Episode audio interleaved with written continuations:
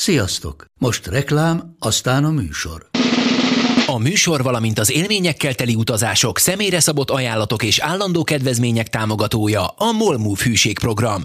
Nyisd meg a Molmove appot a profilodba belépve, add meg a Sport TV promóciós kódot, és tankolj Molevo és Evo Plus üzemanyagjainkból 15 forint per liter kedvezménnyel.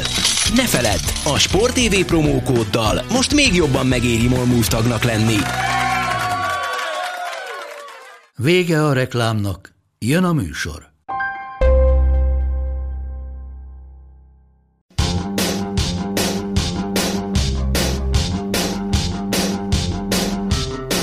Igazából szerintem viszonylag gyorsan eldől majd. Na. Attila befejezi a pakolást. Szóljál, mikor fejezzem, mert bármeddig tudok pakolni, bazd meg. Hát figyelj, hát fejezd be. Ja. Üljél le szépen. Ádám, küldtem neked filmet. Igen, láttam, köszönöm. Jó van. Befejeztem, Galuska, csak Jó, szólok. rendben. Okay. Beszartam tőled. Jó, hát nagyon helyes. Hát azért akkor ne változtass sem műsort se. Attól nem szarok be. Jó. Sziasztok, ez itt a Karanténkaszt 33. adása, fontosan egy nappal azután, hogy a Bayern München megnyerte a bajnokok ligáját, úgyhogy rögtön egy szavazással nyitnék, elég szűken vagyunk ma, úgyhogy mi ketten fogunk szavazni Haraszti Ádámmal. Egy nagyon szerény és visszafogott Moncatillát szeretnél hallani, Ádám, vagy egy végtelenül nagyképű, aki majd így jól megmondja, hogy hogy megbasztak már megint mindenkit? Mm, B, B, B, B, B, B, B, B, B, B, B. Na, hát én is így gondoltam. Úgyhogy de először is haladjunk időrendben. Attila majd egy kicsit később, de téged is üdvözlünk. Kicsit később kell majd nagyképűnek lenned. Kezdjük az Európa Liga döntőjével, amit 2006 után hatodszor is a Sevilla nyert meg, bár az elején még UEFA kupának hívták, de ez nem számít. Milyen volt ez a meccs? Jó, nekem mind a két döntő tetszett egyébként a hétvégén. Színvonal tekintetében azért nyilván a Bayern PSG egy fokkal előrébb volt, még akkor is, hogyha kevesebb gól született, de szerintem két tök jó meccs volt. Összességében igen. Annak is örülök, hogy, hogy az ADék podcastjében talán együliként találtam el a két végső győztes. Úgyhogy Ez így van. meg mindenki interesztek, meg minden ilyesmi, hozzá nem értök. Attila, és hogy pörög az autóbiznisz? Milyen autóbiznisz? Szerintem te nem hallottad, hogy látod azt a kommentet. Nem, nem láttam Az- semmit. Azon gondolkodom, hogy az hol jött az a komment. Most azon gondolkodom, hogy valaki azt mondta, hogy olyan volt a... Várjál, nem, az orgánum volt, mint egy autónepperé.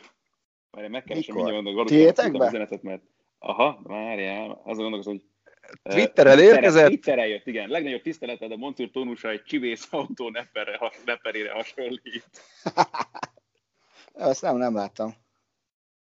Na, Figyelj, hát, Olyas vala- valaki viszont azt írta a Twitteren, azt láttam, mert az, az, az betegelte a nevet is, hogy ő nagyon-nagyon jót mosolygott azon, hogy pár hónap, vagy héttel, vagy hónap ezelőtt milyen magabiztos voltam, de el kell ismerni, hogy ez egy kurva jó csapat.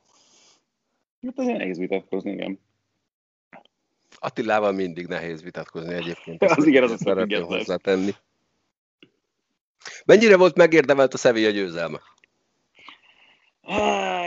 Nem vagyok meggyőződve erről igazság szerint, mert pont azt beszélgettük Tibivel, ha már itt a podcasting szóval került, hogy azért, hogy valószínűleg, hogy ez a két csapat játszik tíz meccset, abból kettőnél sokkal többet a Sevilla nem nyer meg. És kicsit ez volt az érzésem azért ezzel a meccsel kapcsolatban is.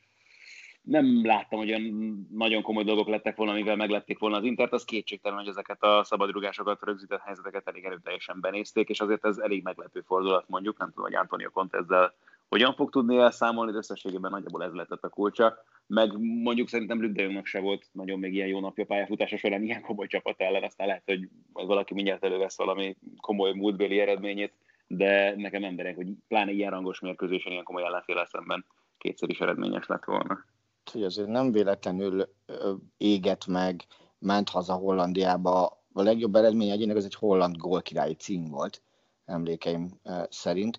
Ami engem meglepett, és, és folytatva a te gondolatmenetedet, hogy basszus, az Inter úgy nyelte be ezeket a pontogásokat, hogy a, az egyik legjobban fejelő középhátvéd ott van náluk. Így van. Tehát azért, azért Godinről tudtuk azt, hogy veszélyes elől, hátul nagyon jól takarít. Az Atlético Madrid védelmét évekig rá lehetett építeni, most meg, hát Jó, hát valamit nyilván nem akartak vele szerződést hosszabbítani, mondjuk feltétlenül azért nem mondanám meg, az is egy érdekes dolog, ugye, hogy azért csak bent maradt ebben a védelemben a szezon végére, és úgyis, hogy elég egyértelmű vált, ugye ez a három védős szisztéma, szerintem azért ettől is sokan féltették őt a szezon megelőzően, tehát nyilván ő se lesz azért már nagyon sokkal fiatalabb. Nem. Én azért ebben az Interben hosszú távon lehet látni potenciált, azt, azt gondolom. Tehát Conte azért egy-két olyan embert előszedett a, majdnem a kukát mondtam, de, de még ott nem járhattak, mert ahhoz túl fiatalok, akik, akik azért mutatják azt, hogy, hogy ennek az internek van jövője, meg azt is lehet látni, hogy például Lukaku milyen szinten képes volt itt megújulni. Mert azért őt, őt már írták le sokkal erőteljesebben, mint, mint egy-két másik agyonsztárolt játékost, és, és most meg ott van, hogy, hogy mindenféle gólrekordokat megdönt, még ha barami balfasz módon az ő gólja hozta meg a győzelmet is a Sevillának. Hát igen. A már emlegetett De Jong mellett, aki két gólt szerzett, volt egy másik játékos is, aki két gólt szerzett, ez Lukaku volt, először az ellenfél kapujába, majd a sajátjába is betalált. Budai Zoli, aki végül nem jött el erre a podcastre, viszont feldobott előtte a közös dokumentumból egy kérdést, hogy tudtok-e még olyan játékost, aki egyszerre volt pozitív és negatív hőse is egy mérkőzésnek? Ezen törtem az agyamat, de nem jutottam sokkal előre, pláne ilyen komoly meccsen nem, de még hát ha Attilának sikerül megítletnie. Figyelj, uh, ha nem is kifejezetten arra a meccsre vonatkozik, de a tornán való szereplésre, akkor igen, akkor 2002-es VB és Mihály Bállak, aki ugye az elődöntőben előbb megszerezte a győzelmet jelentő gólt dél ellen, majd el kellett követni egy olyan faltot, amire megkapta azt a sárgát, amivel kiszedte magát a döntőről. Úgyhogy azon az egyenes késés szakaszon ő rugdosott győztes gólokat, talán kettőt is, és, és Kán volt a másik, aki, vét, aki vitte a német válogatottat. A többi játékos, hát ott abban tényleg azt csoda volt, hogy ez a német válogatott döntőt játszott azon a vb n Az egy nagyon szedett német válogatott volt, igen. Miközben egyébként Mihály Balak tényleg talán a világ egyik, ha nem a legjobb formában lévő játékosa volt ugye akkor igen. abban a szezonban, de hát ugye ott olyan védelem volt, amiben Kárszter Emeló játszott liberót meg ilyenek, tehát volt sok-sok érdekesség. Abban, abban nagyon sok minden volt. De figyelj, hát egy meccsen pozitív-negatív hős, esküszöm nem vártam magamtól, hogy én hozok magyar bajnoki példát, de kénytelen leszek. Tegnapi, új, tegnapi Újpest Budafok.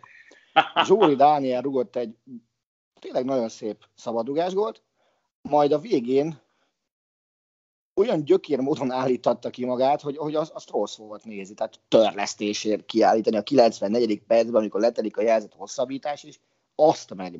Ja, ti is megszenvedtetek ezzel a témával, és valószínűleg az Oli is ezért írta az gyorsan. Hú, nekem nagyon sok munkám van, nem tudok jönni, mert az általa felhozott témára nem tudott példát hozni. Én is megszenvedtem vele, én egy sorozatot hoztam, 2002-es nyugati főcsoport döntő NHL, ahol Detroit-Colorado párharc első öt meccsén Patrick Roy kivédett mindent szinte, amit a kapujára lőttek, majdnem 93%-kal védett, aztán a hatodik meccsen, ahol a döntőbe kellett volna bejutni, úgy gondolta, hogy megalázza a szerinte már legyőzött ellenfelet, úgyhogy Steve Eiserman egyik lövése után úgy gondolta, hogy térdenállásból hirtelen felpattan, kiemeli a korongot, mint, és tartja az ég felé, mint a szabadságszobor, ami egyébként nála így gyakran előfordult. Ebben az esetben azonban a lepkésből kiesett a, a korong be a kapuba.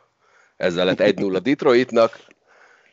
Roá soha többet nem mutatta be szerintem ezt a, ezt a mozdulatsort, és utána annyira összetört szegény, hogy ezt a meccset 2 0 elvesztették, a hetedik mindet eldöntőn pedig másfél harmad alatt kapott 6 gólt, és ebben véget is ért. A Detroit egészen a Stanley kupáig ment. Pedig ott nem nekik kellett volna nyerni, na mindegy. Másik kedvencem, Brad Farr is egyébként elég sokszor csinált ilyet, hogy kiharcolta a hosszabbítást, ő is egy főcsoport döntő, majd utána az első passz kísérlete interception lett. Van ilyen. Na Attila, térjünk át a nagy napodra. Meséld el először azt, hogy hol nézted a meccset. Hát biztonságba helyeztük magunkat, hiszen gyorsan kiderítettük, hogy a Fővegyesi strand egyik büfében lesz televízió, és végig lehet nézni a BL döntőt, függetlenül attól, hogy hosszabbítás lesz rajta, vagy nem. Így aztán, így aztán ott néztük meg. Összességében egészen jól indult a történet, mert életemben először felbringáztam mindenféle tolás nélkül ott az Akari dom tetejére, azt a tudod melyik szerintem. Úgyhogy váltó nem volt a bicikli, hanem ez egy ilyen régi típusú bringa volt, na azzal mentem föl, ezt jó előjelnek vettem. Majd amikor megérkeztünk meccset nézni, az első ember, akit megláttam mezben, az egy már a következő idény Bayern mezét viselő német kisgyerek volt Zané tízes felirattal, és ezeket mind jó előjelnek vettem. Hű. Utána érkezett egy nő is, ha jól tudom. Ez így van, érkezett egy nő, az is megjelent Paris feliratú mez, vagy pólóban, és nem értett, hogy miért hőbölög rá jó pár ember az asztaloktól, én nem, mert én esküszöm voltam, mondjuk főleg azért, mert hekketettem éppen, de, de nem értette, hogy itt mi a bánat zajlik, és fogalm nem volt, hogy, hogy BL döntő zajlik itt. Hozzáteszem, egyébként Párizsi zsömlét kellett volna fogyasztanod ebben az esetben. Kétségtelenül. Minden kétséget kizáróan. De volt, voltak ott olyanok, akik a, a Nike-nak valami olyan pólójában voltak, most nem emlékszem pontos szövegét, de hogy a Párizs megcsinálja, vagy valami ilyesmi szöveg van rajta. Valami Jézusom. Szegények. Ja. Én kollégánkkal Szalai Tamás. Volt. Na, mesélj Ádám. Ja, ne, hát ugye én tegnap úgy közvetítettem még a Boston Philadelphia második fél idejét, ugye kezdődött a BL döntő. A szünetben rohantam ki, de a Görzanál mellett van most valami hely, ahol lehetett nézni kinnak kivetítőn a meccset, ami tök jó volt gyakorlatilag lefújták a meccset, rántották ki a kábeleket a kivetítőből, tehát a kupátadásból már semmit nem láttuk. Csak azt nézegettem, hogy be is zárták a egyébként azon nyomban, hogy mi lett volna akkor. Mert mondták, hogy eddig van engedély, meg hogy eddig tudod nyitva tartani, mondom, hogy hosszabbítás lett, akkor mit történik? Itt megint cserik egymást az emberek szerintem. Hogy ilyen kalandos körülmények közepette sikerült. Hát pedig azért Bayern BL döntőkben szépen benne van az, hogy ilyen 88. perc után születnek gólok, mert eddig négy olyan Bayern BL döntő volt, a 88. perc után született sorsfordító gól, legalább egy. Én azt néztem, tegnap találtam egy olyan kimutatást, miszerint a Bayern BL döntőinek első fél idejét le se kéne játszania, mert a Bayern sosem, sosem lő gólt az első fél időben. Hát egyszer meg volt ez, de akkor meg a meccs végét szúrták, ugye, mert a United ellen mi harmadik percben lőtte Bázlera gólt, vagy valami ilyesmi. Igen, de mondom, a legutóbbi ötre igaz ez, hogy, hogy nem mm-hmm. bírt gólzogni a Bayern, ugye 2001, 2010, 2013, meg most se. Na, én nem akartam... Se. Én nem akartam felhozni a Manchester United-es megdöntőt, de én, én nagyon örültem neki, amikor kiderült, hogy egy helységben leszek Szalai Tamás kollégánkkal, aki talán még Attilánál is nagyobb Bayern München szurkol a BL döntő alatt. És az elején beszélgettünk vele, mondta, hogy hát igen, hát ő azért már visszafogottabb, a 99-esre emlékszik úgy, hogy hát ő akkor még a kapcsolatuk hajnalán volt feleségével, tímeával, aki a mérkőzés után azt mondta, hogy hm, most azért egy kicsit megijedtem. Ehhez képest Szasza kb. szó nélkül végignézte a meccset, kétszer-háromszor sziszent fel, akkor oda néztem, mondta, hogy nem, nem, semmi, az NBA-n történt valami, csak a gólnál oda néztem, ült tovább nyugodtan, és csak annyit mondott, hogy ez még kevés. Aztán végül boldogan távozott. Azt hiszem, hogy azt mondta, hogy sima volt. Nem, ilyet nem mondott, de nagyon, nagyon örült, nagyon mosolygott. Neki nagyon Azt hiszem, hogy a hívottan szokta értékelni az eseményeket egyébként. Engem is lecsesztek azért, hogy miért nem ünneplek jobban. Mondjuk ez meglep. De, de valahogy így nagyon, nagyon fura volt ezt így, így eh, látni, hogy minden idők egyik legmegérdemeltebb BL győzelme, ha az egész sorozatot tekintjük. Hát igen, mondjuk ezzel a részre tényleg nehéz vitatkozni. Most oké, hogy most azon gondolom, hogy kettővel kevesebb meccset játszott a Bayern, mint egyébként. Kettővel, ugye aha. Kellett volna, de hát így is csak győzelem, az, azon nincs mit megmagyarázni. Na jó, de értem, így is csak két gólom volt az, hogy megdőljön a BL abszolút gólrekordja, úgyhogy tényleg kettő játszott kevesebbet a Bayern. Két gólom múlt az, hogy megdőljön az egyjátékosos gólrekord, és azért az részben Kélornál van meg azon a nyomorult kapufán is múlt. Azért mondjuk főleg egyébként ott a, azt a fejest nem tudtam hova tenni, hogy azt a szar beadást így megfejelni, ez mi? És, és, és tényleg, tehát a Paris Saint-Germain az egyetlen olyan csapat a BL-ben, amelyeket legalább az egyik meccsen nem vert meg kettővel a Bayern, és az egyetlen olyan csapat, amelyiknek nem rúgott legalább három gólt legalább az egyik meccsen. Szóval ekkor volt a dominancia. Az meg, hogy most az ellenfelek között nem volt ott a, itt a Real Madrid, vagy a Manchester City, vagy a Juventus, hát az, hogy nem lehet mást megverni, csak azt, aki eljut odáig, hogy meg lehessen verni. Olyan még ugye nem történt, hogy egy csapat veretlenül, és cs- a, sőt, csak, csak győzelemmel. Így van, az utóbbi az veretlenül az igen. történt. No, kicsit félredobálom a jegyzeteimnek azt a részét a bajnokok ligája döntőjével kapcsolatban, ahol Párizsi zsemle, Párizsi kocka, francia krémes és franciázás szerepel. Ezeket majd mind később megkérdezzük tőled. Nekem, ami először feltűnt, hogy úgy generáltak most szurkolói zajokat, hogy 11-es gyanú szituációknál egyszer csak fügyszó fücót lehetett hallani, mint hogyha kifütyülnék a bírót. Milyen érzés lehet egy játékvezetőnek az, hogy még egy zárt kapus meccsen is kifütyülik? Nem hallja a bírót, tehát az hallja, azok csak a izén vannak. Á, szegény. Hát mondjuk megérdemelte volna ő is, meg a, a videóbírói szoba is azért, mert ott volt két olyan szitu, mind a két 11-es sztori, ami... Várj, há- először is három 11-es sztori volt szerintem a meccsen, nem kettő. Na. Még az első félidőben ilyen félszemmel láttam. Első, első félidő vége. Első félidő vége, amikor a komand komand földet kell maradjunk annyival, nem adtam volna meg, teszem hozzá. Utána jött az Mbappé eset, aki szerintem már sokkal-sokkal-sokkal később esetem, mint amikor 11-es lehetett volna fújni. Mert ott kétségtelenül egyszer megrúgták, nem vitatom, de utána olyan 50 másodperccel vágta főthöz magát, hogy izé, akkor itt engem bántott a kedves bíróskori, fújjuk már be. És aztán a végén volt, és aztán még utána volt egy Lewandowski is történet, amit én egyébként befújtam volna, mert ott volt, volt kontakt a lábak között. De, de nem, kell, nem szabad erre fogni. Ha ilyen 11-esek kellett volna eldönteni a BL döntött, akkor tökön szúrom magam. Na, igen. Hogyha ezek bármelyikét is befújják. Attila, egy dologra azért felhívnám a figyelmedet. Az elején megszavaztuk a tónust, és egyelőre nem felelsz meg neki. Kit neveznél a meccs hősének, Najert vagy Lewandowski-t? Najert. A meccs hősének Najert, a sorozat hősének Lewandowski-t. Nagyon szépen alá dolgozom. Én talán, talán így. Tehát azt, azt gondolom, azt Kán mondta a Lyon meccs után, hogy a Bayern kapusának azért nehéz a helyzete, mert nem foglalkoztatják egész meccsen folyamatosan, Jön egy-két labda a kapujára, de azt kurvára meg kell fogni. De figyelj viszont, pont ez jutott nekem eszembe, hogy egyáltalán volt ilyen meccs ebben a szezonban Najernek, amikor ennyit és ekkora bravúrt kellett bemutatnia? Hát nem tudom. Mert nekem nem nagyon, jó, nyilván sokkal kevesebb Bayern meccset láttam, ezt tegyük hozzá rögtön, de ott tényleg, hogy ekkora feladata lett volna, és pont az a vicc, hogy ugye azért... Ja, hát, azt hiszem három volt neki talán tegnap. Szóval három Elég komolyan, volt. az más, hogy óriási, tehát nem az, hogy csak meg volt lövés, hanem hatalmas bravúrok voltak, de... Hát egy az egy bravúrok voltak ebben benne. Azért Nayernek szerintem megtépázódott a becsület az utóbbi években, meg elég erőteljesen ja, Erre a szezonra ez már nem igaz. Ha, ha ezt a 18-19-es szezonban mondod, vagy 19 októberéig mondod, akkor aláírom. 19 novemberétől újra ott van, hogy, hogy, hogy bárki ellen kiállja a versenyt a világ legjobb kapusa címér. Ez a tegnapi teljesítmény alapján simán.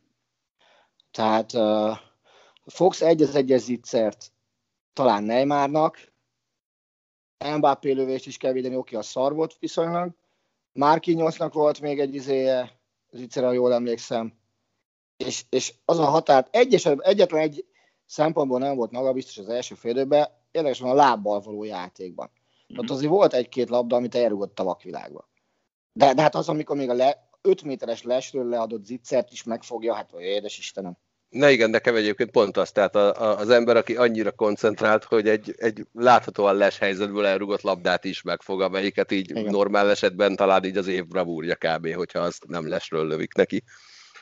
Nem, tényleg nem. Ez nem, nem állás, az biztos. Abszolút. Tehát ez a srác, ez tudta, hogy azért jöttek ide, hogy, hogy meglegyen a hatodik, meg hogy nekik meglegyen a második tripla, mert ugye azért vannak páran, akik másodszor tripláztak ebbe a, a csapatba, és, és uh, utazás közben olvasgattam nyilatkozatokat, és, és ezek mindenki kiemelte, hogy ez tényleg csapatmunka volt, és nem egy vagy két ember csillogása, és, és tényleg az a horda, ami, ami, ami októberben volt, és mondjuk a, a Mönchengladbachtól leszívott 3-0-ra, az, az egy baromi egy irányba tartó társaság lett, és, és, és nem pofázott senki, hogy ő miért játszik többet vagy kevesebbet.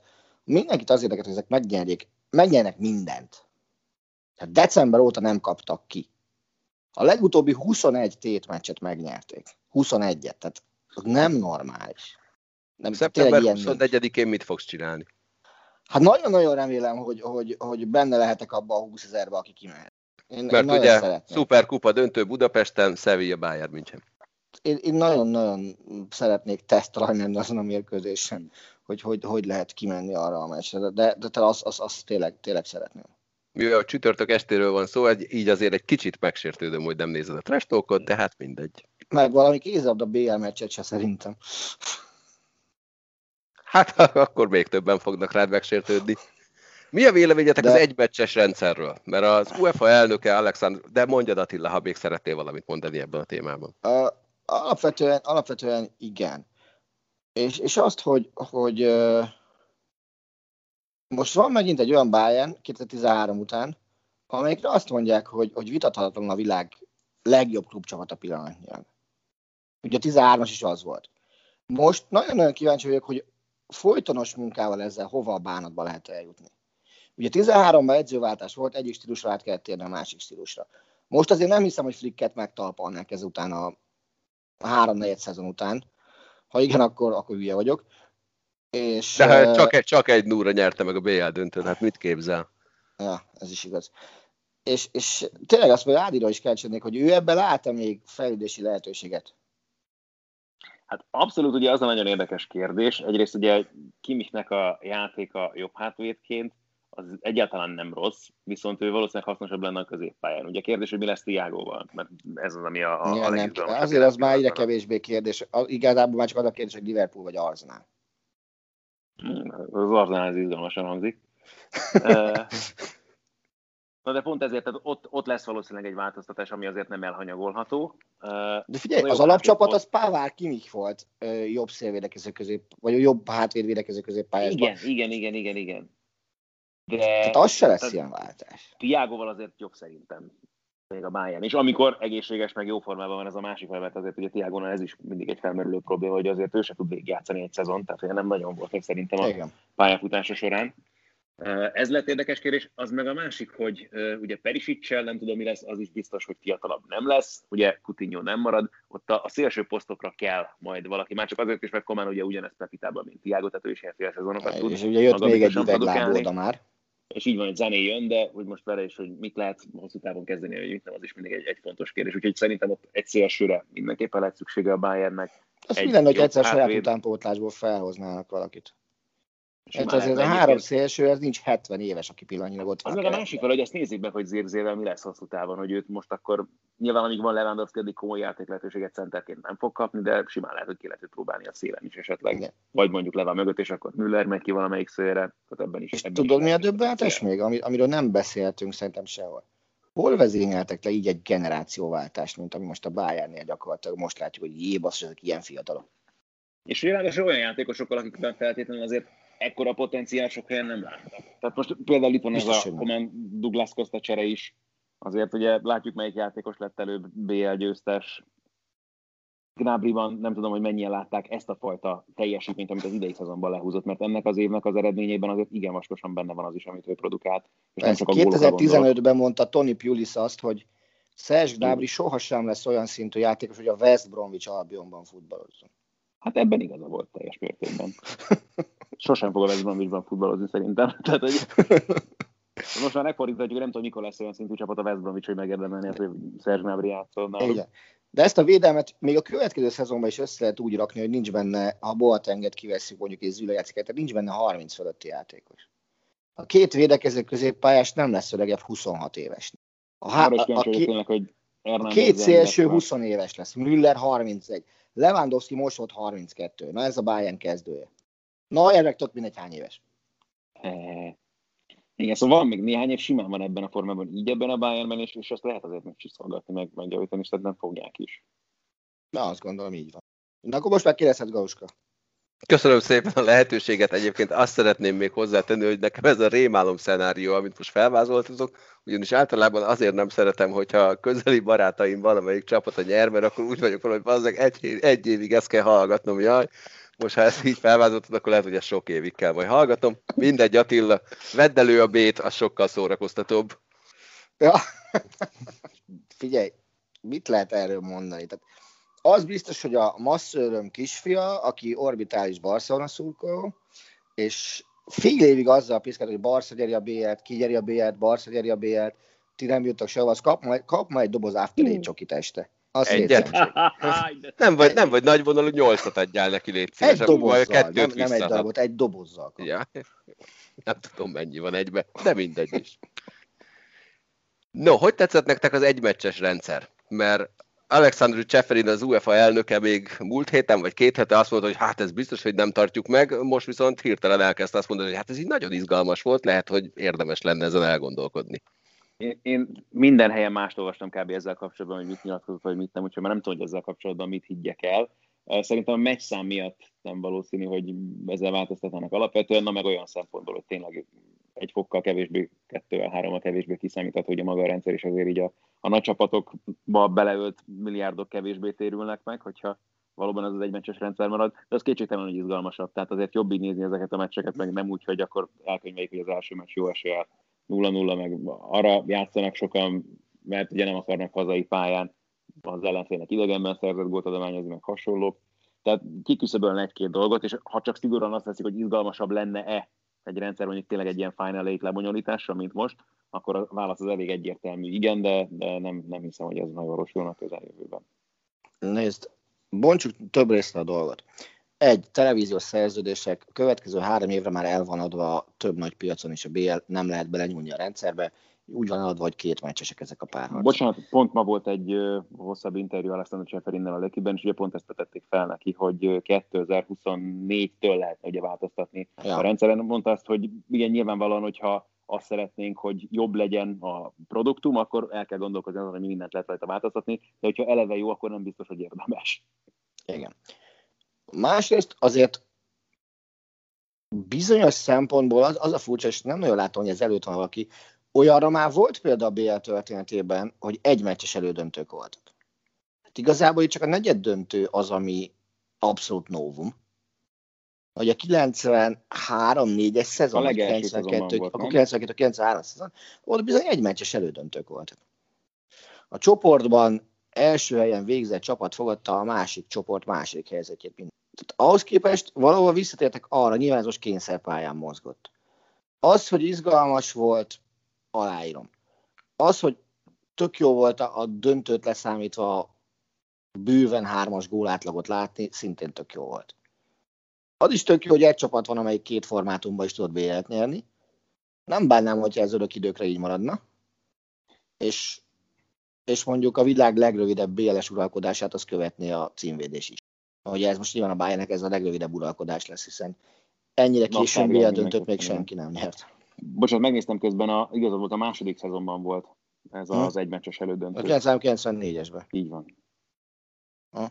Szóval jó a formátum, de, de azt gondolom, hogy gazdasági okokból nem fogják ezt a formátumot támogatni. Én is azt gondolom, hogy ennek akkor lenne csak értelme, hogyha tényleg az egész semleges helyszínen zajlik.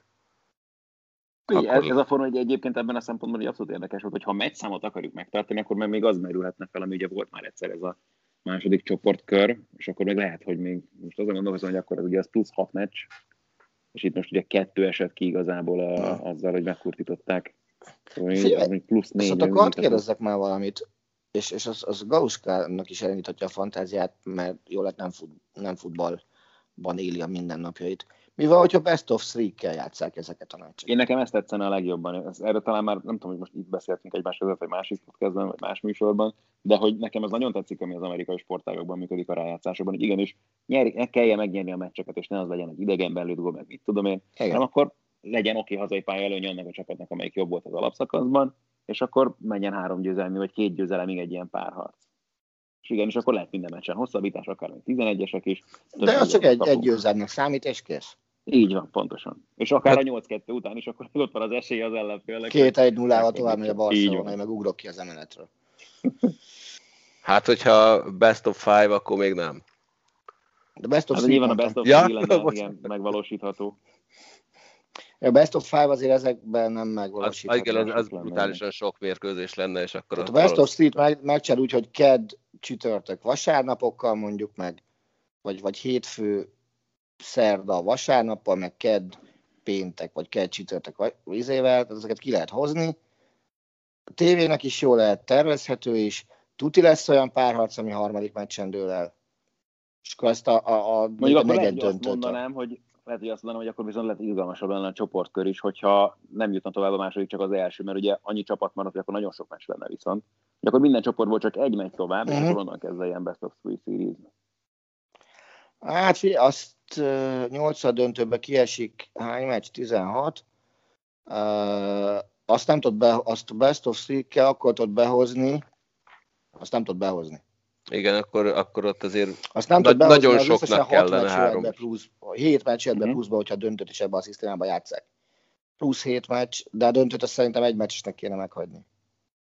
Bár az meg sérti a playoffot, legyen az is három. Ez olyan furcsa, akkor az olyan furcsa lenne, igen, igen, ja, igen. Legyen az is három. Akkor, akkor ha, ha minden, minden kör best of three rendszerbe tennénk, akkor is egy meccsel több lenne a régi rendszerben minden bizonyal. És akkor legalább nemzetközi, bajnokságok, nemzetközi bajnokságokban is lehetne hallani azt, hogy nemzetközi kupakötelezettség miatt el kéne halasztanunk egy bajnoki mérkőzést, hogy föl tudjunk rá készülni. Csak azt hogy az idején mi a bánata kell készülni, mindegy. Én, én se, de én nem is tudom, miről beszélek, de ez már én nekem róla. Csak próbáltam rácsatlakozni. Na, akkor most figyelj az átkötésre. Mert emlegettétek a 94-es bajnokok ligája szezont, ahol csak egy elődöntő volt, ebben a szezonban játszott Ronald Koeman, aki a Barcelona új vezetőjegyzője hmm. lett.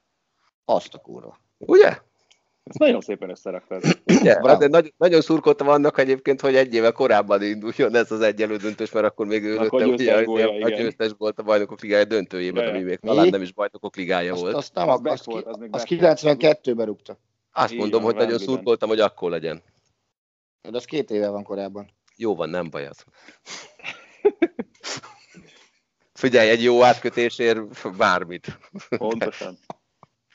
No, Múlt héten ugye úgy zártuk, hogy délután leülnek a Barcelonánál válságstábot tartani, valószínűleg kirúgják a fél világot. A vezetőedzőnek annyira nem volt meglepő, hogy megköszönték, az viszont eléggé meglepő volt szerintem, hogy leült az elnök, és megnevezte Ronald Koemant, majd mondott hét nevet, akik érinthetetlenek a csapatnál.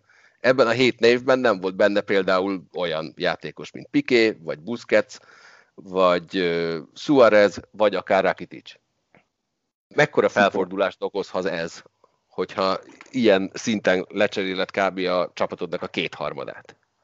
Ja, valahol muszáj lesz valószínűleg, mondjuk ekkora földindulásra azért nem számítok, tehát szerintem azért a pikét még azért csak nem küldik el, Busquetsben is, hát mondjuk érdekes kérdés, hogy őt is hová kell tenni, de azért szerintem ő is marad még. Suárez ugye a legizgalmasabb ebből a szempontból szerintem, akinek, akinek azért eléggé kinéz, hogy lelépjen, főleg az, hogy itt van Griezmann, aki meg mindent tudott ebben a szezonban csinálni, csak kiteljesedni nem.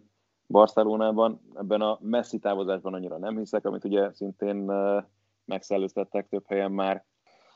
És abban sem hiszek egyébként, hogy Ronald Koeman jó választás. Tehát ha arról beszélünk, hogy van egy klubnak egy identitása, oké, tehát abszolút beleillik olyan szempontból, hogy a csapat játékosa volt, mert sikeres is volt annak idején, de összességében az a filozófia, amit edzőként képvisel, az szerintem nem igazán passzol ahhoz, amit a Barca szurkolók látni szeretnének a pályán, sokkal inkább illeszthető abba a sorba, amiben Szetiel meg Valverde tartozott az utóbbi években, úgyhogy hát nagyon kíváncsian várom, de sok pozitívumot nem remélek ettől a Kuman szerepvállalástól. Akkor te ennek tudod be azt, hogy a, az egyik elnök jelölt, hogy a jövő évben választás van Barcelonában, azt mondta, hogy tök mindegy, mit csinál a Barcelona ebben a szezonban, első dolgunk lesz kirúgni Ronald Koeman-t. Én ezt abszolút meg tudom érteni. Hát ugye volt itt próbálkozó ugye Csávinak a belengedésével, ugye ez is felmerült, úgyhogy az se véletlen, hogy erről is beszéltünk már itt a karanténkazban, hogy valószínűleg ő sem véletlen hosszabbított még Katarban pontosan emiatt, mert ezzel az elnökséggel nem akar együtt dolgozni. Először még a Messi helyzetről kérdeznélek titeket, mert volt már olyan hír, hogy Messi mindenféleképpen menni akar, hogy leült egyeztetni Ronald Koemannal, ami után még inkább menni akar, mert már hisztérikus is volt, hogy kikerültek dolgok arról a beszélgetésről. Leginkább a Paris Saint-Germain, az Inter és a Juventus az a három csapat, akivel hírbe hozták, bár mondjuk nyilván, ahogy majd telnek a napok, a félvilággal hírbe fogják hozni. Hol tudnátok őt leginkább elképzelni? Vagy ő az a kategória, aki tök mindegy, hova megy, jó lesz?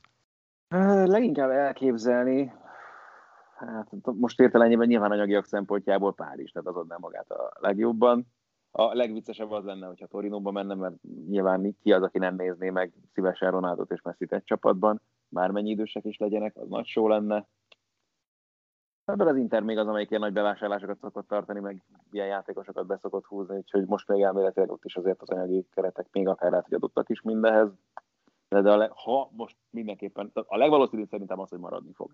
Ha az a kérdés, hogy az emlegetett csapatok közül melyik a legvalószínűbb, ahol kiköthet, akkor még pár is mondanám.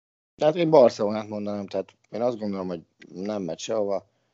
Nem tudni azt pontosabban szerintem majdnem, tud, majdnem biztosan tudni, hogy azért ez a hiszti, ez sokkal inkább a média által kreált történetekből áll össze, mint sem, mint sem valós dolog lenne. Főleg, hogyha Tehát... van ország, ahol a sajtó szeret mindent jobban tudni azoknál, akik valóban meg is élik ezeket a dolgokat. Fő, főleg, ahol a sajtó ennyire megosztott azt illetve, hogy a Barca párt, meg Reál párt, és nyilván azért mind, mindegyiknek célja az, hogy az ellenségnél azért keverje a kakit is, ha van rá lehetőség. Nagyon visszafogott vagy Attila. Ne legyetek az... visszafogottak annál a kérdésnél, hogy amennyiben megtörténik az, hogy mondjuk jó, nem a csapat kétharmadát, de mondjuk a felét lecserélik, akkor mennyi kifutást látok arra, hogy ez a Barcelona visszatérhet a top csapatok közé, vagy mondjuk a Barcelona egy olyan csapat, amelyik még ezt is le tud nevezényelni egy év alatt? Hát ahogy csak most ránézünk arra, hogy hogy ért véget a spanyol bajnokság eredmények tekintetében, akkor akár azt is mondhatnánk, hogy nem kéne aggódni ebből a szempontból nagyon a Barszának.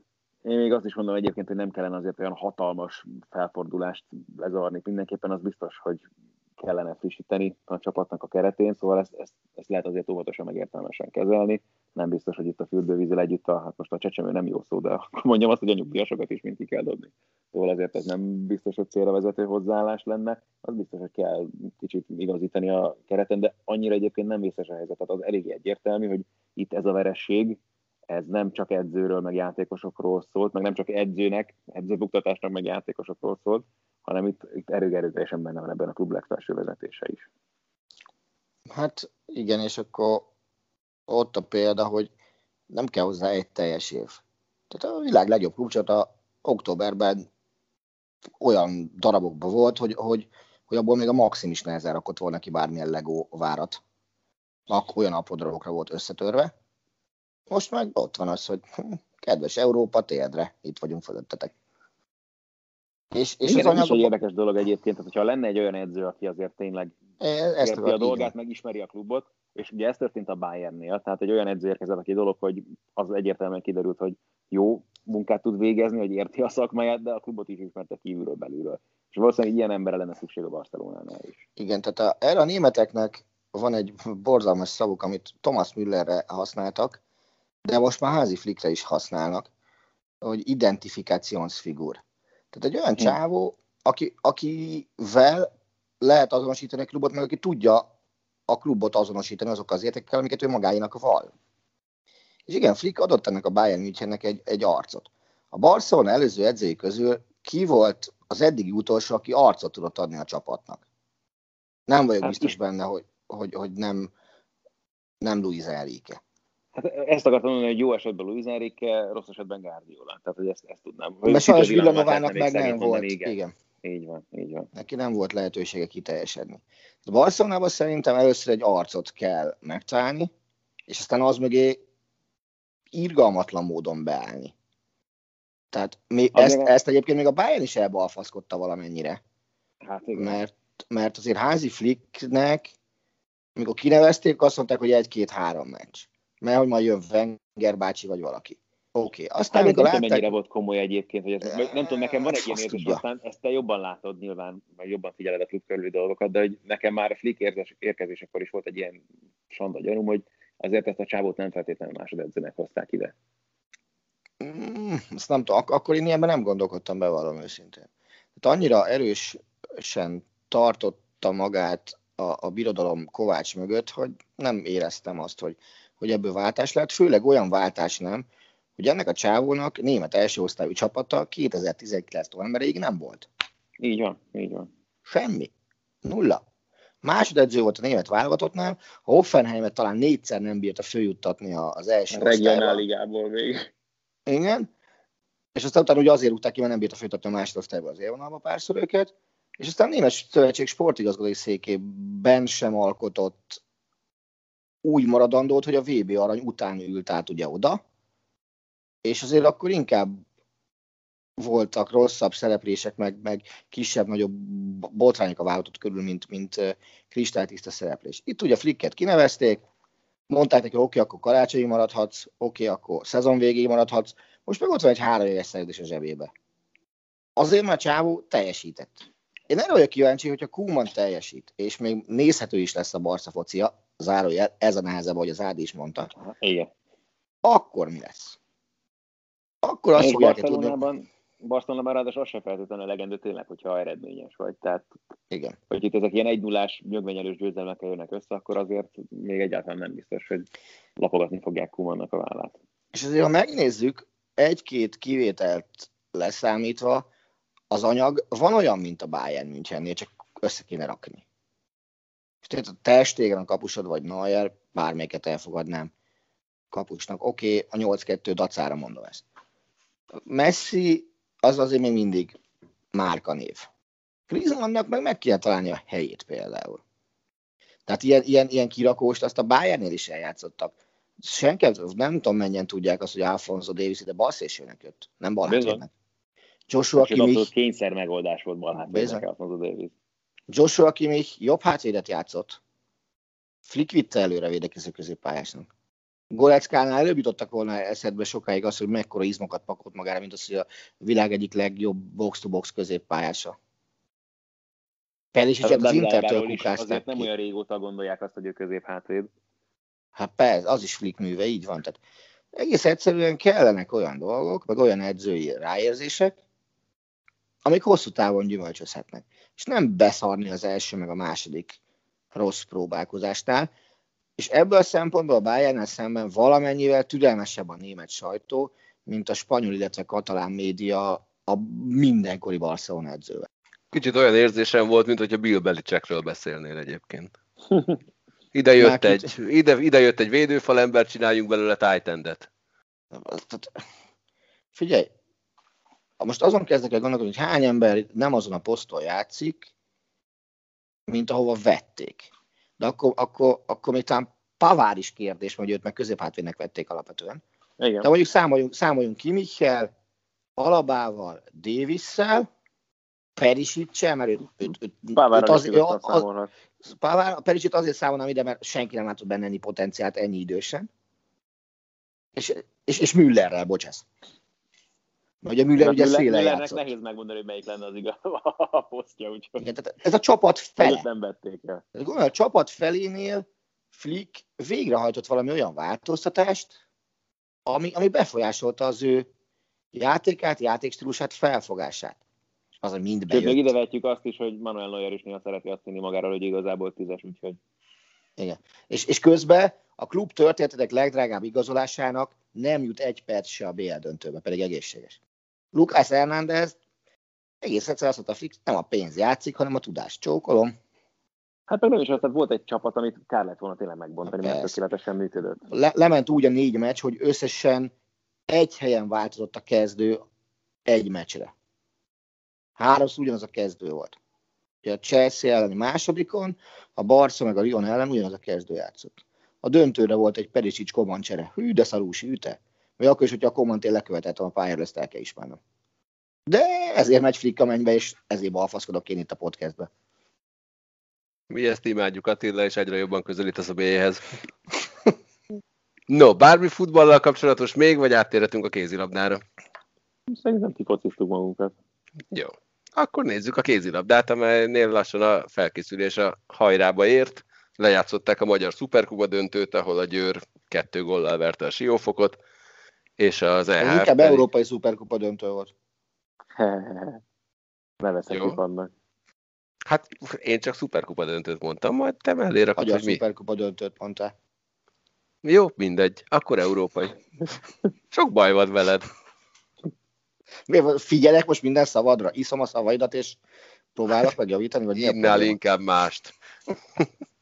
No, az EHF pedig kiadta egészségügyi útmutatóját a rendezéssel kapcsolatban, illetve a női bajnokok ligájánál két verziót is felvázoltak, hogy hogy kellene lebonyolítani. Az egyik az nagy meglepetésre az eredeti menetrendtartása, a B az sokkal érdekesebb, hogy buborékrendszerben három-négy meccses játék körökkel rendeznék le az egészet. Ugye 14 fordulóból áll a csoportkör, ezt kellene elosztaniuk, hát ez mondjuk ugye három-négy buborékos hétvége. Hát... Uh... Lehet, hogy öt nem, fél, nem hétvégében, ez inkább hetekben sajnos kell sajnos gondolkodni. Tehát hm. azért egy kézzel a csapat nem játszik le három naponta három meccset, hanem ezt ők, szerintem úgy van az elképzelés, hogy uh, hogy is van, Hiszem, kedd, péntek, vasárnap akarnak játszani talán? Ez mondjuk logisztikailag elég durván hangzik. Persze. Ez ugye azt jelenti, hogy 8-as csoport, 8 mm. csoport, 8 csapatnak kell lennie egyszerre egy helyen, egy hétig. Biza. És ezt legalább, legalább négyszer megcsinálni. Igen, és ez, ezért van egy olyan verzió. Meg lehetne, azt okosan is meg lehetne hegeszteni, vagy szervezni, mert ott mindjárt bocsánat, végigviszi a ezért van egy olyan verzió is egyébként az én tudomásom szerint, amikor nem nyolc, hanem újra sorsoltatnák az egészet, és négyes csoportok lennének. Abban lenne ráció. És ez mennyire durva egyébként három héttel a sorozat indulása előtt? Jó, kényszerhelyzet. Mm, nek, én, én, én más honnan mondanám, hogy durva. Mennyire durva az, hogy nincsen kész B forgatókönyv? Igen, mire vártak eddig? Tehát én azt gondolom egyébként, hogy el fogják kereszteni a jelenlegi rendszerrel. Tehát úgy, úgy most, ahogy, ahogy van. De ehhez kell egy olyan együttműködési megállapodás a politikummal is, hogy, hogy legyenek ilyen sportfolyosók, vagy nem, nem tudom ennél jobb szóval megnevezni, és, és ott működjön minden. De, de, de ugye már csak azért is uh-huh. érdekes, hogy pont azon mondok, hogy volt erről szó most a szombati Liverpool-Stuttgart meccsen, hogy ugye Ausztriában edzőtáborozik a Liverpool, ami karanténlistás az Egyesült Királyságban, tehát a csapatnak, hogyha hazatért, hmm. ugye két hétig karanténba kellene vonulnia, de pont azért, mert ugye elméletileg Liverpool biztosította arról uh, az angol egészségügyi minisztériumot, hogy gyakorlatilag buborékban telj, tölti a teljes edzőtáborát a csapat, és hogy mindenféle egészségügyi elvárásnak megfelelnek, hogy elméletileg ez alól felmentést kapnak majd. Tehát valami hasonló lenne ugye szükség ebben az esetben is a résztvevő csapatoknak. És nyilván folyamatos teszt, minden és minden, de például mit csinálsz, mit csinálsz mondjuk az első Fradi BL meccset közvetítő Petúra, Méhessel, Halasztival, Bartával, tök mindegy melyik, aki kimegy kommentálni, leteszteled? Erre én még nem láttam ajánlást például. Hát erre én az off elméletileg. Vagy ugye az van, mint a, igen, tehát ahogyan például az NBA buborékban, ugye ott be vannak költöztetve a, a riporterek is. Na de nincs buborék. Ha nincs buborék, akkor mit csinálsz? Hát igen, az, igen, az, na az egy, úgy van, Tehát nem a buborékra kérdeztetem, hanem arra, hogy nincs buborék, ott mit csinálsz? Mert erre, amikor először olvastam ezt a listát, abban nem találtam erre ajánlást, úgyhogy Juditot megkértem, hogy nézzen utána, mert ezért ez így nem vidám, hogy nem tudjuk, hogy mi van. Tehát az M4 kommentátorait azokat rendszeresen tesztelik, azt a Pisti mond, hogy aki magyar bajnok itt között. Azokat, azokat ellenőrzik rendszeresen. Mert az MLS-nek ez benne van. A Nemzeti Sport fotósainak három vagy négy naponta kell menni tesztre. Aki fotóz nb 1 Új, és az orvadugványozós teszt? Aha. Ó, hát jó, de abban kiváló forgatóanyagot látok. Ahogy, ahogy zümikét tesztelik. Nem is, hogy a Bart az Olinál próbálja. Igen, az, és amikor az Oli fejében eltűnik a pálca. No, még egy témám van egyébként kézilabdás, miszerint a Kiel és a Flensburg csapatai elkezdtek azért azon dolgozni, hogy Egyiptom ne rendezzen férfi világbajnokságot, nem is az, hogy Egyiptom ne rendezzen, hanem ne rendezzék meg jelen helyzetben a férfi világbajnokságot. Azért dobdám fel ezt egyébként, mert vannak olyan rossz nyelvek, akik azt mondják, hogy a kézilabda bajnokok ligáját, a férfit leginkább a Bundesliga nyomására változtatták meg úgy, hogy hétköznap rendezik a, mérkőzéseket. Két Bundesliga élcsapat el tudja ezt érni, szerintetek a Nemzetközi Szövetségnél?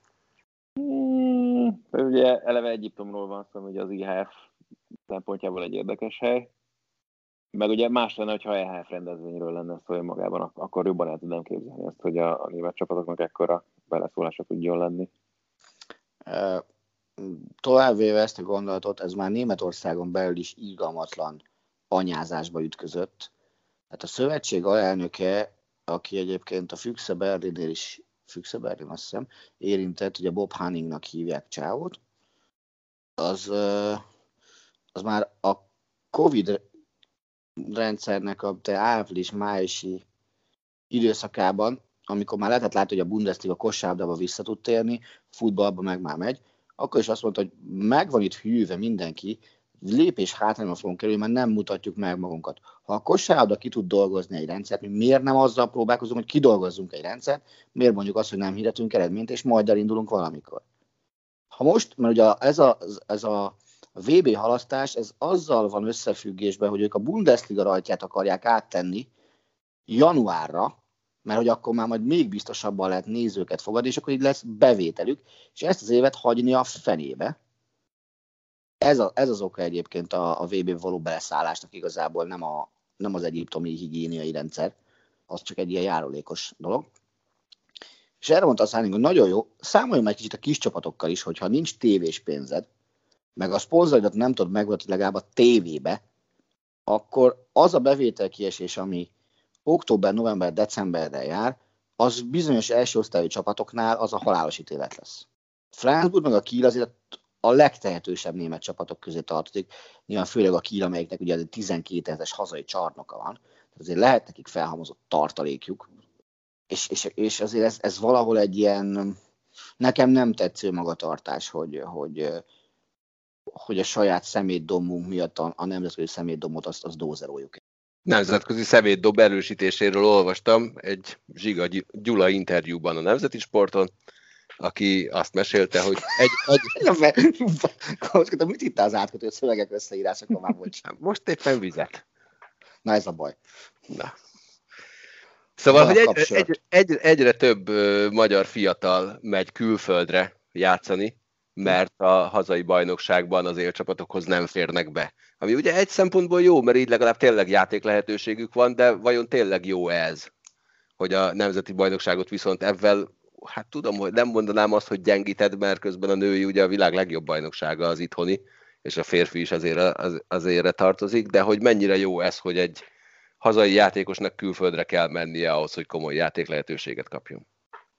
Önmagában, hogyha itt a válogatottnak az érdekeiről beszélünk, akkor nyilvánvalóan egy sokkal kevésbé lehet pozitívumokat emlegetni, vagy kevésbé lehet ezt pozitívumként emlegetni, viszont ha meg azt nézed, hogy ez a, az egyéneknek a fejlődését mennyire szolgálja, akkor alapvetően biztos, hogy jót tesz nekik, hogy fiatalon külföldre kerülnek, megismernek más kultúrát, nyelvet tanulnak, és pont tavaly ugye Ligetvári Patrikkal beszélgettünk, amikor ugye Tatabányán játszott a spanyol csapatával még EHF kupa meccset, hogy mit jelentett neki az, hogy egyáltalán kiment. És ugye azért több évet töltött kint ráadásul Spanyolországban, ráadásul a két különböző csapatnál mondjuk ilyen szempontból ez is egy érdekes eset volt vele kapcsolatban. Viszont ugye más kultúra, más rendszerek alapvetően, amiket meg tudnak tanulni. Picit azért azt gondolom, hogy hogy is fogalmazzak, megtanulja, vagy megtanítja az embert talán keresem a megfelelő szót, erre alázatosabbá is teszi a játékosokat, az, hogyha ilyen helyzetekben ki tudják próbálni magukat, vagy ki kell próbálniuk magukat. De mondom, egyénenként egy-egy játékosnak szerintem biztos, hogy jót tesz ez alapvetően. Az, hogy most ez mennyire szolgálja a válogatottnak az érdekeit, hogyha mennyivel lenne jobb az, hogyha ezek a srácok magyar csapatokban tudnának játszani együtt, folyamatosan és bajnokok ligája szinten, mert az meg a másik fel, hogy ez nem feltétlenül adatik meg ezeknek a játékosoknak, akik külföldre kerülnek ilyen okokból, mert azért általában nem olyan csapatokban tudnak viszont lehetőséget kapni, amelyek hétről hétre a bajnokok ligájában játszanának. Na, akkor most én mondok sok mindenbe ellent. Egyrészt ugye van jó példa, BL szintű jó példa, Szita Zoltán, Veszprém, Füred, Vislaplock, tök mindegy, hogy most ki honnan ment, de én az, a Vislaplock BL csapat, az eb láttuk, hogy, hogy mit tud a srác most már. Tehát fejlődött. Másrészt én erről a témáról beszélgettem egy magyar klubvezetővel, és ő is azt mondta, amit én is gondoltam addig csak, hogy, hogy mi hamarabb menjenek el külföldre, és részben az Ádi által említett dolgokat, hogy alázat, meg, meg más rendszerek megtanulása, de tovább megyek abban is, az önállóság megtanulása. Tehát nem az, hogy itthon egy, egy, egy olyan rendszerben nősz fel, ahol fogják a kezedet és elkényeztetnek, mint az állat, nem. Álljál meg a saját lábadon, tanuld meg, mit jelent az, hogy meg kell küzdeni mindenért, és ezt a mentalitást hozd haza. Harmadrészt meg azt mondom, hogy senki nem tiltja meg ezeknek a srácoknak, hogy itthon próbáljanak meg annyit fejlődni, hogy bekerüljenek egy csapatba, és ne belekényelmesedjenek a bármelyik MB2-es csapatnál kapott fizetésbe, vagy a első osztály végig első osztály végén lévő csapatnál kapott fizetés, vagy nekem ennyi elég, ez nekem így jó, mert ebből így el vagyok, megvan a kocsi, ház, lakás, minden, hanem, hanem küzd meg azért, ami, ami, ami, amit el akarsz élni. Én arra emlékszem, hogy amikor 14-es voltam, és el kerültem kollégiumba, gimnáziumba, az, az egyrészt ott megtanultam megbecsülni mindent, amit elértem, másrészt baromi sokat segített abban, hogy, hogy önállóan tudjak döntéseket hozni, meg, meg létezni. És szerintem nekik is ezt kell végigjárni. És igen, vannak benne lehet, hogy megkérdőjezhető példák, de azt gondolom, hogy egy Balatonfüredi EHF kupás csapatból elmenni egy norvég BLS csapatba, azt szerintem például előrelépés. Itthonról elmenni egy francia EHF kupás csapatba, szintén előrelépés. Ugye ilyen, ilyen helyekre mennek most. Máté Dominik ugye Elverumba folytatja, a hirtelen Uros Borzas Toulouse-ban fog játszani, de lesz Bundesligában is fiatal játékos. Tessék megpróbálni. Ki tiltja meg, hogy ne legyél jobb? Na Attila, én örülök, hogy pozitívan jöttünk ebből a példából. Egyébként kollégiumi éleveidről az jutott eszembe, hogy valószínűleg ott lettél Germán Metán rajongó. Aha, ez egyébként az igaz. Na, hát akkor. De ott, ott, ott még olyan jellegű zenék voltak, basszus, hogy Toydoszt kellett hallgatni az egyik szóltása miatt, Stormwitch-ot, nem is tudom még mi volt. Ez valami német szakos iskola volt egyébként, hogy csak német zenekarokat lehetett hallgatni? Nem, nem, nem. Vol, voltak ízét hallgatott, Slayer-t egyébként. Nagyon helyes. Meg Pantera volt talán még, meg Metallica, ez, ez, ezek voltak így. Meg Halloween, mert ugye ha a németek, meg Scorpions, ha már németet is akarsz még vissza. Nagyjából ezek voltak a zenei kultúrák. Majd egyszer kiteszünk egy videót arról, amikor te Halloween-t énekelsz Máté Pál társaságában. Azt nem merészed. Azt egyszer leadtad adásba, az bőven. Na, hát így ennyi. Na, én feltettem azt a kérdést, hogy, hogy mik azok az országok, vagy adott esetben csapatok, ahol leginkább hazai játékosokra építenek. Ti mit találtatok erről? Nem feltétlen kézilabda. Nagy a csend, én találtam. Ez egy viszonylag friss felvérés, ahol az öt nagy futballbajnokságot nézték meg, hm. hogy hogy állnak. Az első helyen 40,7%-kal a Manchester United áll. Azt mondjuk nem írták be a cikkbe, hogy itt angol vagy brit játékosokat írnak, vagy számolnak-e. De egyébként valószínűleg... inkább britet. Mm, igen. A második helyezett az Athletic Bilbao 37,5%-kal, a harmadik a Celta 33,3-mal. Hú, mondjuk ez az, az Athletic, ez nagyon érdekes dolog. Tehát, igen, ezt látom, hogy ez engem is meglep, hogy ilyen kevés. Az nagyon kevésnek hangzik ez a szám, igen. Igen. Ott, ott valami nagyon nem stimmel, tehát, hogy, hogy akkor lehet, hogy nem csak az állampolgárság, hanem a saját nevelésű játékosokról lesz szó, vagy? Tehát lehet, hogy a, ho, figyelj, Gaus, nem, mi volt belőle a címben? Home, ezt, igen, ezt akartam kérdezni pont. É, saját nevelés, igen. Na, akkor az más. Még, még úgy, úgy, is furcsa kicsit az atletik, de mondjuk az is értető, tehát a Bilbao-nál ugye csak azok kedvéért kell elmondanak, hogy mondjuk kevésbé járnak otthonosan a labdarúgás világában, hogy ugye ők azok, akik csak baszk, már most már nem is basz születésű, hanem basz származású, vagy basznak nevezhető játékosokat alkalmaznak, mert ezt nagyon higították az évek alatt, tehát most már van olyan román születésű játékos is, is volt ugye az atletiknek, aki tulajdonképpen csak ott nőtt fel baszkföldön, és aztán így ideologizálták meg azt, hogy hogy került be a Lehet, csapatba. hogy Ugye Lehet, hogy Williams már... volt a legérdekesebb példa ebből a szempontból, aki baszkföldön született, de ugye a gánai bevándorló szülők gyermekeként, és ilyen ennek a befogadás sok felett érzett hála jeléül nevezték el Inyakinak, ami egy klasszikus basznév, ugye Williams-et, és ugye ezért lehetett több Bilbao játékos. Most magyar játékosokra építés, azt lehet hozni a Pax futballcsapatát, ugye? Ahol azért most már évek óta nincsen idegen légiós. Uh, ami mondjuk hogy útlevél szerint jó példa, az a Hipobanknak a, a régi csapata, amikor gyakorlatilag mindenkiből osztrák játékos lett, és úgy nyertek B-et közben litván, magyar, román, nem tudom milyen országban született emberek játszottak a csapatban, de mindenki zárójel A vagy out attól függ, hogy hogy volt fölírva, mert hogy izé, őket á, honosították, és, és, és a Hippo így nyert nem kevés bajnokok ligáját. Ez is, ez is szerintem egy, egy hogy mondjam, létező példa, mint ahogy a, a mai kézlabda élvonalban is azért, azért vannak olyan csapatok, ahol túlnyomó többségében igyekeznek magyar játékosokra építeni, lásd mondjuk a Fradi kézzel a csapat, ahol szerintem lehet, hogy a kapuson kívül nem is biztos, hogy van, van, van légióst. Ha van, akkor még talán az irányító. De abban már nem vagyok biztos. Férfi van, nem a női. De a, női, de a, női, a Fradi női csapatánál is megvan az, hogy négy légiósnál többet nem viszünk oda semmiképp. Ti visszatérnétek arra az időre, amikor ezt szabályozzák? Amikor szigorúbban szabályozzák, mint mondjuk mostanában? Hmm. Gyakran felmerülő kérdés, meg nyilván pro és kontra sok mindent el lehet mondani ezzel kapcsolatban. Nyilván ezzel az egész Európai Uniós szabad munkavállalással kezdve ugye már meg van kötve azért a szövetségeknek a keze is ezzel kapcsolatban. A biznisznek biztos rosszat tenne, és akkor még egy kérdés, mondjátok meg, hogy melyik az a bajnokság, ahol a legtöbb játékpercet kapnak saját nevelésű játékosok. Francia. A német.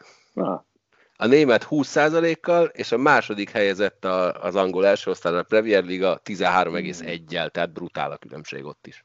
mm. A németben atom biztos voltam. ez a francia gyanús lesz azért olyan szempontból. Lehet, hogy az, Az, az, ott, ott nem saját nevelésűek. Túl, Hát, nem jelentős ott születtek, és akkor itt Igen. csomó ilyen... Igen, ez, ez lehet, hogy fogalmazás technikailag is egy érdekes Igen. dolog. Igen, a francia egyébként 9,1% játékperceket. Ebből a Paris. Saint-Germain nulla. Jó, hát na.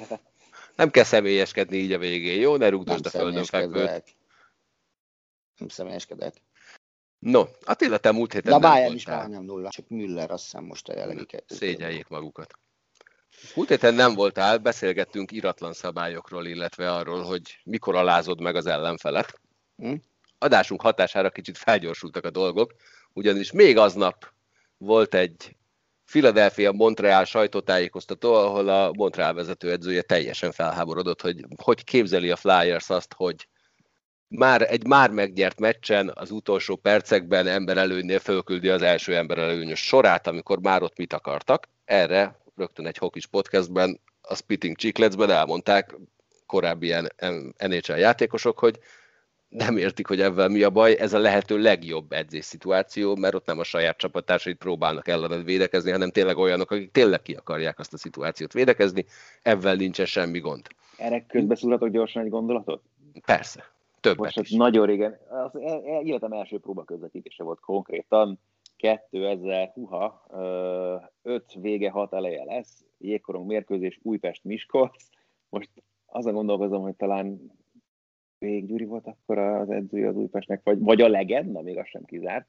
De lényeg, hogy emberelőnyben volt. a Legendás csapat. Második- időszak.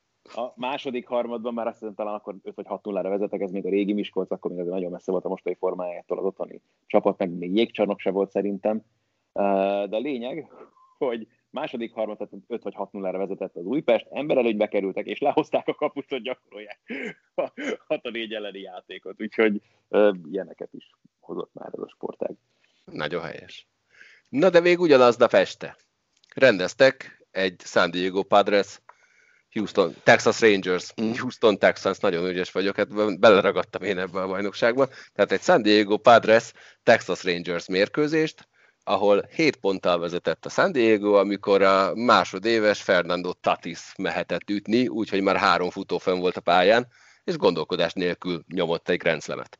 Ha valaki nem tudja, a Grand Slam az, amikor a lehető legtöbb pontot éred el. A baseballban három futó már fönn van a bázison, a negyedik pedig kiüti a stadionból a labdát, úgyhogy mindenki szépen körbeér négy pont. És Így hét, ritka, mint a fehér hóló, ezt is hozzá kell tenni. Tehát, hogy ez, mint a fociban a Mester 3-as körülben. Mondjuk a San Diego esetében egy héten ütöttek ötöt. Na, de ez, ez Na, jó, na, ez a- ne, ne szaladj ennyire előre, mert egyelőre még ott tartunk, hogy Tatis a sajtótájékoztató, tehát Tatis nem csak az ellenfél edzője tolta le a sajtótájékoztatót, hanem a sajátja is, hogy azt mondta, hogy hát még fiatal, majd legközelebb, majd ezen gondolkodni fog. Tatis meg beült a sajtótájékoztatóra, és elnézést kért, hogy Grand Slam-et ütött, ami tehát számomra az így felfoghatatlan. Tehát a, a Slam a legnagyobb pontszerzés, és én azt gondolom, ha neked odaállsz és lehetőséged van Grand Slam-et ütni, akkor egy dolgod van, üsd meg.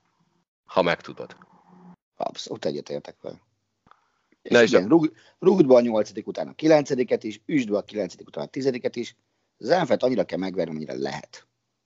Ez Én, nem a tiszteletről vagy a tiszteletlenségről szól. Passzus, egy. Akadályozza meg az ellenfél, ha tudja, hiszen azért van a pályán. Kettő.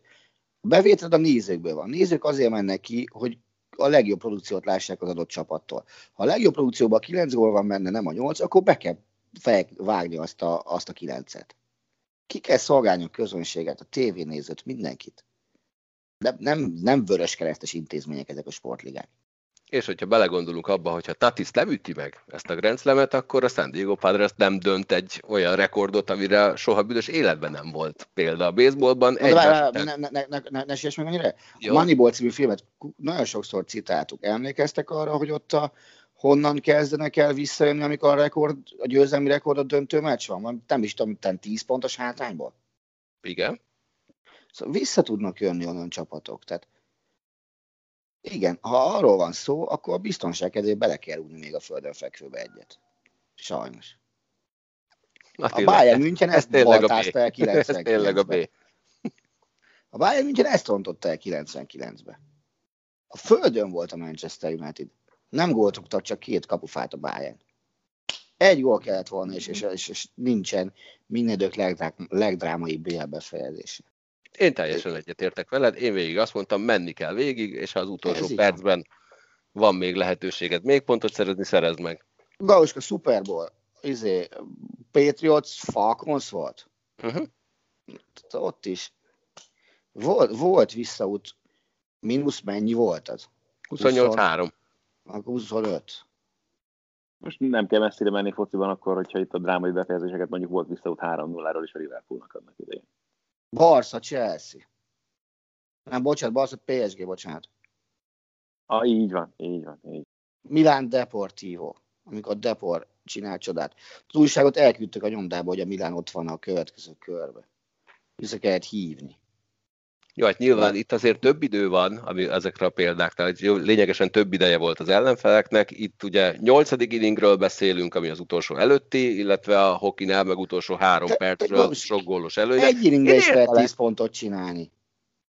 Hát ez viszonylag ritka. De... De, ritka, de lehet. de most egyelőre úgy vitatkozunk, hogy mind a hárman ugyanazt mondjuk. Így van, igen, igen, igen. Most éppen csak az ördög ügyvédjét játszom. Na de akkor most már... Közepesen szarul. Jó, hát végre legalább valamibe szar vagyok, na. Szóval miután Tatis ugye elnézést kért, hogy Grand Slam-et ütött, a San Diego Padres a következő három mérkőzésén is Grand Slam-et ütött. Hát sorozatban négy meccs, ami még soha az életben nem fordult elő az MLB-ben, és jelen pillanatban ott tartok, hogy volt egy meccs azon a héten, amikor nem ütöttek Grand Slam-et, szégyeljék magukat, hat meccsen öt, ami meg valami egészen brutál. És egy olyan csapattól, amelytől nagyon-nagyon jó szereplés szerintem senki nem várt a szezon előtt, ha jól emlékszem. Így van, és most már új nevük van, Slam Diego.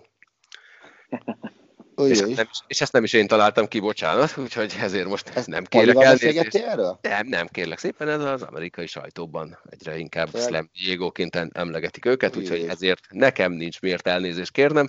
Volt viszont elnézést, volt oka elnézést kérni baseball kommentátornak, Tom Brennannek, Tom Brennemannek, bocsánat, túl sok az N benne, aki azt gondolta, hogy nincs adásban, úgyhogy fontosnak tartotta elmondani, hogy hát Kansas az a köcsögök fővárosa. Sajnos ez kiment adásba, amikor ő ezt megtudta, akkor ha ezt tudjátok megnézni ezt a videót, nézzétek meg. Szerintem a világ legszánalmasabb bocsánatkérését látjátok tőle élő adásban. Ezt akartam, Már... hogy ez nem sajnos, hogy kiment adásba, tehát hogyha Igen. Ilyenkor egyébként elképzelhető, tartjátok, hogy szándékosan küldik ki adásba, mert nem szeretik a kollégái? Hallottunk már ilyet. Hallottunk ilyet, de szerintem nem. Tehát az Hm? most arra számítasz, hogy, hogy vagy minden születben mond valami ökörséget, és akkor betolva hagyod, de az, hogy vagy. pont eltaláld azt, hogy, Aha. hogy ez mikor történik meg, hát tudod, hát szegény Ricsi, aki, akit azért alapvetően mindenki szeret, neki is már volt olyan, amikor kiment adásba, amikor azt mondta, hogy bassza meg, nem működik ez a szar. Majd elindult a főcím, és ebben semmi szándékosság nem volt. Ah. Úgyhogy Breneman jelen pillanatban felfüggesztés miatt nem dolgozhat. És rögtön utána ez a feze elég intenzíven topzódnak ezek a dolgok egyszerre. Héten az Egyesült Államokban kirúgták Mike Milbury-t, jégkoron kommentátort, akinek hát nagyon sok volt a számláján valójában egyébként, nála nagyon régóta azon gondolkodtak, hogy miért dolgozik ez az ökör, mert hogy nagyjából 15 évvel van lemaradva a jégkorong taktikai elemzésétől, ő még ilyen nagyon régi hokit elemez, és Milbury pá- egész pályafutása egyébként zseniális. A 70-es években játszott a Bruinsban, abban a Bruinsban, ami, ami a világ legjobb csapata lett volna, hogyha nincsen Montreal Canadiens, mert ők meg állandóan elverték őket, és éveket töltött ott, két döntött játszott, mégis ha azt hallott, hogy Mike Milbury, akkor a játékára az égvilágon senki nem emlékszik, csak arra, hogy 79-ben, amikor a Bruins New Yorkban kiment a Madison Square, Madison Square Garden közönsége közé verekedni, akkor Milbury visszafutott a, a folyosóról, levette egy ismeretlen nézőnek a cipőjét, és avval verte azt, aki beszólt nekik. A, a nézőtérről, majd edző lett, végül a New York Islanders GM-je lett, és hát azóta is őt tartják minden idők legrosszabb GM-jének, csak egy pár név, akiket Milbury elcserélt, mert úgy gondolta, hogy ők nem fognak soha normális jégkorongozók lenni, Zdeno Hara, Wade Redden, Brian Berard, Darius Kasparaitis és Todd Bertuzzi. És ő draftolta azt a Rick Pietrót, akit többször felhozunk rossz példának, hogy a, a hmm. szerencsétlen, aki borzalmasan hosszú szerződést kapott, és egész életében szar volt és sérült egyik játékosa, Travis Green azt mondta, hogy imádta Milbury taktikai értekezőteit, mindig meghallgatták, hogy mit mond, és igyekeztek a szöges ellentétét csinálni. Úgyhogy egyébként Milbury most abba szaladt bele, hogy hosszasan először beleszállt Tukarazkba, aki, akiről szintén beszéltünk a múlt héten, aki ott hagyta a buborékba a Boston csapatát, hogy hogy képzeli, teljesen cserbe hagyta a csapatát, stb. Ekkor derült ki egyébként, hogy Rasknak a pár hónapos kislánya beteg, és meg kell operálni, ezért hagyta ott, úgyhogy ez nem jött ki túl jól. Majd utána próbáltam értetni, hogy miért jó a buborékos rendszer, és hát azt televezte, hogy azért jó, mert nincsenek itt nők, akik elterelik a játékosok és az én figyelmemet. Ez volt az utolsó pont. Attila, te nem nagyon közvetítesz, de majd azért nézői telefonokról lehet, hogy mesélhetnél. Ádám, neked volt olyan kínos, ami, amit bemondtál adásba, adott esetben bocsánatot kellett kérded, vagy ami után nagyon szarul éreztél magát? Az a baj, hát nyilván nagy hülyeséget biztos mondtam már egy csomó, de ott inkább szerintem ilyen vagy szakmai dolgokra gondolnék. Hála az égnek, én tényleg olyan vagyok, hogy ezeket a dolgokat igyekszem nagyon kiírtani az emlékezetemben. Nem is az, hogy az emlékezetemből, tehát hogyha belefut az ember valami baklövésbe, akkor egyrészt nyilván meccs közben nincs ezen idő nagyon agyalni, akkor menni kell tovább utána, hogyha vége van az adásnak, akkor végig lehet gondolni, mi volt, hogyha nagy maraság, stb. Én úgy vagyok vele, hogy ezekből le kell vonni a megfelelő következtetést, aztán a többi részt meg tényleg eltenni a súlyba, és hogy ne, ne gondolkodjon ilyeneken az ember, mert azzal csak árt magának. Én mint rágtam az agyamat, de tehát mondom, biztos volt ilyen marhaság már az életemben, vagy mellé dolgok, szerencsére nagyon komoly következménye még nem lett semminek se, de hogy így nem, nem is tudtam hirtelenjében előkaparni ilyen dolgot, amilyen nagyon-nagyon komoly bellégyulás lett volna. De aztán lehet, hogy most ezt hallgatják majd esetleg sokan is eszükbe jut ilyesmi, egészen nyugodtan írják meg akár egy Facebook komment formájában a dolgot, vagy Attilának üzenetben. Ah, és ő meg majd válaszol rá. Az, nézd, ugye ráadásul nektek, már bocs, hogy így van, de annyiból könnyebb helyzete van a kommentátornak, hogy a szó elszáll, de az írás megmarad. Ez ugye leírva, az, leírva ezzel sokkal nehezebb szembesülni. Tehát volt olyan, én volt amikor leírtam boxlóra, hogy világbajnok közben valami interkontinentális lófaszt nyert csak össze-vissza. A legdurvább leírást azt nem én követtem el, amire emlékszem, de a kezemen átment, az is biztos. Az egy angol bajnoki meccs volt már, talán Liverpool Arznál, vagy, vagy Chelsea volt, most pontosan nem tudom micsoda, de ilyen 2000, hát mikor lehetett, 2008-9, amikor irgalmatlan fordításból visszafelé jött az egyik csapat, tehát 0-3-ról lett 3-3, de kellett küldeni az oldalt, és ugye 90 valányik percig 3-2 Most lehet, hogy a számok nem stimálnak, de mindegy.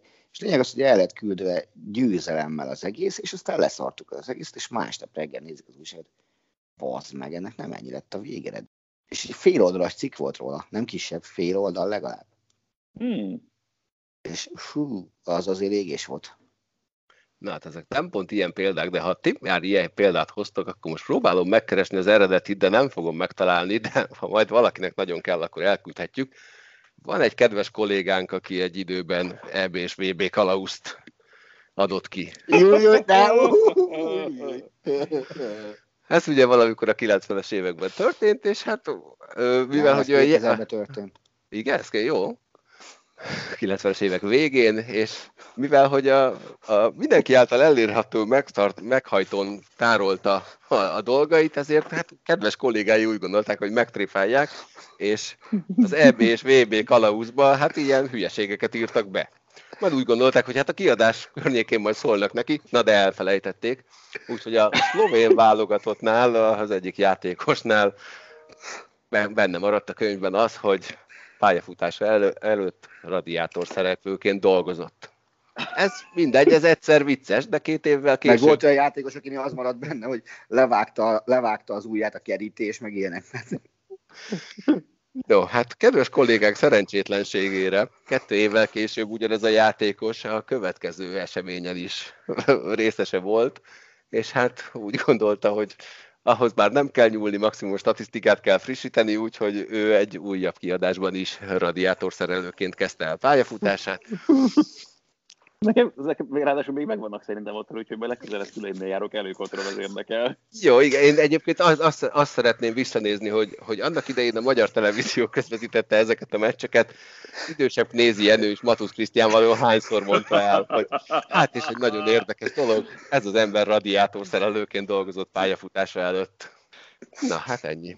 Csokoltatjuk Zoli bácsi, sok sikert. A továbbiakban remélem ír majd még könyvet. Hát igen, voltak ilyen daliás idők, mondjuk így. Nektek köszönöm szépen, hogy itt voltatok. Aki még ezek után velünk maradt, annak köszönjük szépen, hogy hallgatott minket. Írjatok nyugodtan a Facebook oldalán. Attila majd válaszol, én már nem. Köszönjük szépen, jövő héten újra jövünk. Sziasztok! Sziasztok! A műsor a Béton partnere.